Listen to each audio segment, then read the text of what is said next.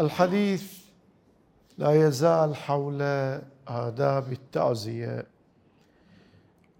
ومما ينبغي أن يكون في مقام تسلية الفاقد أن يذكر له شفاعة الفقيد.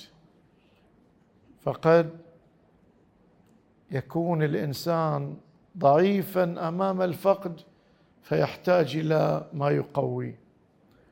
نحن دائما نسمع الرواية المروية عن رسول الله صلى الله عليه وآله والتي يحث فيها على التناسل والتكاثر. وفيها ورد أنه يباهي حتى بالسقط. السقط مات قبل أن يعيش بين والديه. في الرواية يقف محبنطئا على باب الجنة فيقال له ادخل يقول حتى يدخل ابواي الأم أتعبها الحمل والإجهاض الأب حزن لفقد ولد لم يعش معه لم يكتمل وقد يكون اكتمل وسرعان ما ذهب. هذا الحزن الذي يعتريه يشفع الولد لا يدخل الولد حتى يدخل أبواه. فكيف إذا واحد فقد شباب؟ سهر الليالي وأتعب نفسه في تربيته ثم يفقده. الرواية عن إمامنا الباقر عليه السلام من قدم أولادا يحتسبهم عند الله تعالى حجبوه من النار بإذن الله تعالى. بإذن الله عز وجل. حجبوه من النار. حاجب يمنع أن يصل النار. وفي رواية إمامنا الصادق عليه السلام ولد واحد يقدمه الرجل أفضل من سبعين سبعين ولد يعني يخلفونه من بعده كلهم قد ركب الخيل وقاتل في سبيل الله. أنا ما أدركت استشهادهم ووفاتهم. هذا اللي في حياتي اللي فقدت أمامي. هذا حزنه كبير.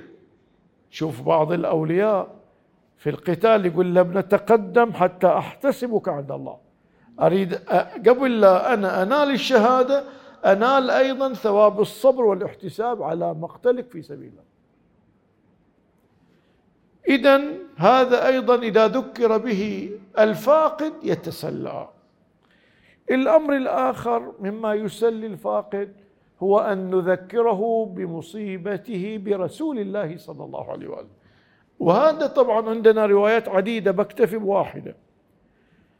فقد روي عنه صلى الله عليه وآله أنه قال في مرض موته أيها الناس أيما عبد من أمتي أصيب بمصيبة من بعدي فليتعزى بمصيبته به بمصيبته بي عن المصيبة التي تصيبه بغيري إحنا القرآن يقول ترى المطلوب أن يكون حبنا لله ولرسوله وللجهاد في سبيله أحب من الآباء والأزواج والأبناء والمساكن والأموال. القرآن يربينا على هالحب. وفقد أحب الناس إلينا مصيبتها أعظم. وبموت رسول الله صلى الله عليه وسلم انقطع الوحي. وبالتالي فالمؤمن مصيبته برسول الله أأكد من مصيبته بغيره. إذا فقد فليتذكر مصيبته برسول الله. تقول الرواية فإن أحدا من أمتي لن يصاب بمصيبة بعدي أشد عليه من مصيبتي. مصيبة فقدي يعني. ولهذا إحنا إحنا الشيعة نتميز بأننا في مقام التعزية على فقيدنا نأتي بناع ينعى على أهل البيت. وتقرأ بعض الأحيان مصيبة رسول الله صلى الله عليه وآله مصيبة الزهراء مصيبة الحسين مصيبة مولانا الكاظم. ونتسلى. والشاعر ماذا يقول؟ أنست رزيتكم رزايانا التي سلفت. نستنا مصايبنا. وهونت الرزايا الآتية. ومصائب الأيام تبقى مدة وتزول وهي أي مصيبة الحسين إلى القيامة باقية. فتشوف الإنسان الفاقد قاعد وساكت من يجي وقت المصيبة مصيبة الإمام الحسين ينسى مصيبته ويبكي على الحسين. إذا ذكر فقدنا بالأولياء بالنبي صلى الله عليه وسلم وبآله ينسينا ألم فقدنا بفقيدنا. الأمر الآخر المطلوب أن نتجنب ما يهيج الفاقد. وإحنا قلنا التعزية مستحبة لكن إذا بتجدد على المصيبة لا تعزي. جاي لي عقب شهر تقول لي عظم الله أجرك في ولدك شباب راح وتجدد تجدد عليه مصيبة لا لا تعزي. عندنا الآن بعض الناعين والناعيات يراد منهم أن يسلوا الفاقد لا أن يهيجوه كيف يعني؟ بتبكي البكاء مو منهي عنه على الميت البكاء وارد. والنبي صلى الله عليه وسلم بكى بس لا نريد أن تخرج إلى الجزع. شوف الرواية. عن إمامنا الباقر أشد الجزع الصراخ بالويل والعويل ولطب الوجه والصدر وجز الشعر ومن أقام النواح ينوح على ميت مو على الأئمة. فقد ترك الصبر ومن صبر واسترجع وحمد الله تعالى فقد رضي بما صنع الله. ووقع أجره على الله عز وجل. ومن لم يفعل ذلك اللي ما يصبر. جرى عليه القضاء وهو ذميم. واحد يصبر جرى عليه القضاء وهو ممدوح وهو مثاب. لكن اللي يجزع جرى القضاء ما بيرجع الميت. وهو ذميم يعني يذم. وأحبط الله عز وجل أجره. الأجر يروح لأنه ما صبر. وفي رواية مولانا الصادق الضرب على الفخذ عند المصيبة يحبط الأجر. والصبر عند الصدمة الأولى أعظم. وعظم الأجر على قدر المصيبة. ومن استرجع بعد المصيبة جدد الله له أجرها كيوم أصيب بها. كل ما يتذكر المصيبة قال إنا لله وإنا إليه راجعون. يعطونا ثواب اللي اعطوه أول يوم حصلت المصيبة. اليوم بعض الناعين يجي يهيج وعندنا شباب ومات وما عرس. وهذه أم فلان كانت تتمنى تزفه.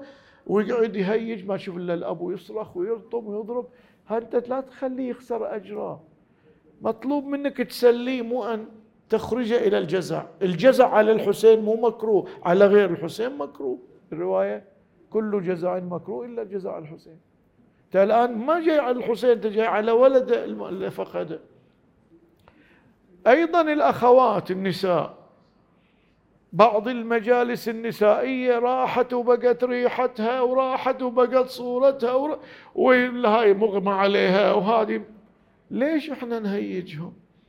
مو هذا الصح. الصحيح نصبرهم ونسليهم. البكاء ليس ممنوع لكن إخراجه إلى حد الجزع هذا الذي لا ينبغي أن يكون. أختم بهذه القصة. هناك رجل اسمه صلة بن أشيم خرج في معركة مع ولده. فقال لابنه أي بني تقدم فقاتل حتى أحتسبك. فحمل الولد مقاتلا فقاتل فقتل. ثم تقدم أبوه صلة ابن أشيم فقاتل فقتل. فاجتمعت النساء عند الزوجة والأم. هي الآن فاقدة زوج وفاقده ولد. اسمها معاذ اسم المرأة معاذ العدوية؟ وجو النساء يعزونها لولا جاي يدخلون عليها فماذا قالت لهن؟ قالت مرحبا بكن إن كنتن جئت جئتن لتهنئتي لتهنئتي. وإن كن كنتن جئتن لغير ذلك فارجعنا. جايين لما؟ جايين تهنئة أن الله كتب لهم الشهادة والثواب العظيم. وأنا بصبري يثيبني حياكم. جايين لشيء آخر بتهيجوني بتخرجوني من صبري أرجعنا. إحنا اليوم عندنا هالنماذج. تقدم شهيد وتوزع شاكليت وحلاوة وما شكل ذلك. تريد أن تقول هذا هذه هدية الله لنا. زينب قالت ما رأيت إلا جميلة. إذا تنظر إلى الجانب الآخر أن الحسين بلغ كماله بتلك الشهادة وانتصر دينه بتلك التضحية. وأنا أيضا شريكته فيما قدم ما رأيت إلا جميلا. إذا هذا الذي ينبغي أن يكون مع صاحب المصيبة لا غير ذلك. والحمد لله رب العالمين وصل اللهم على محمد وآله الطاهرين.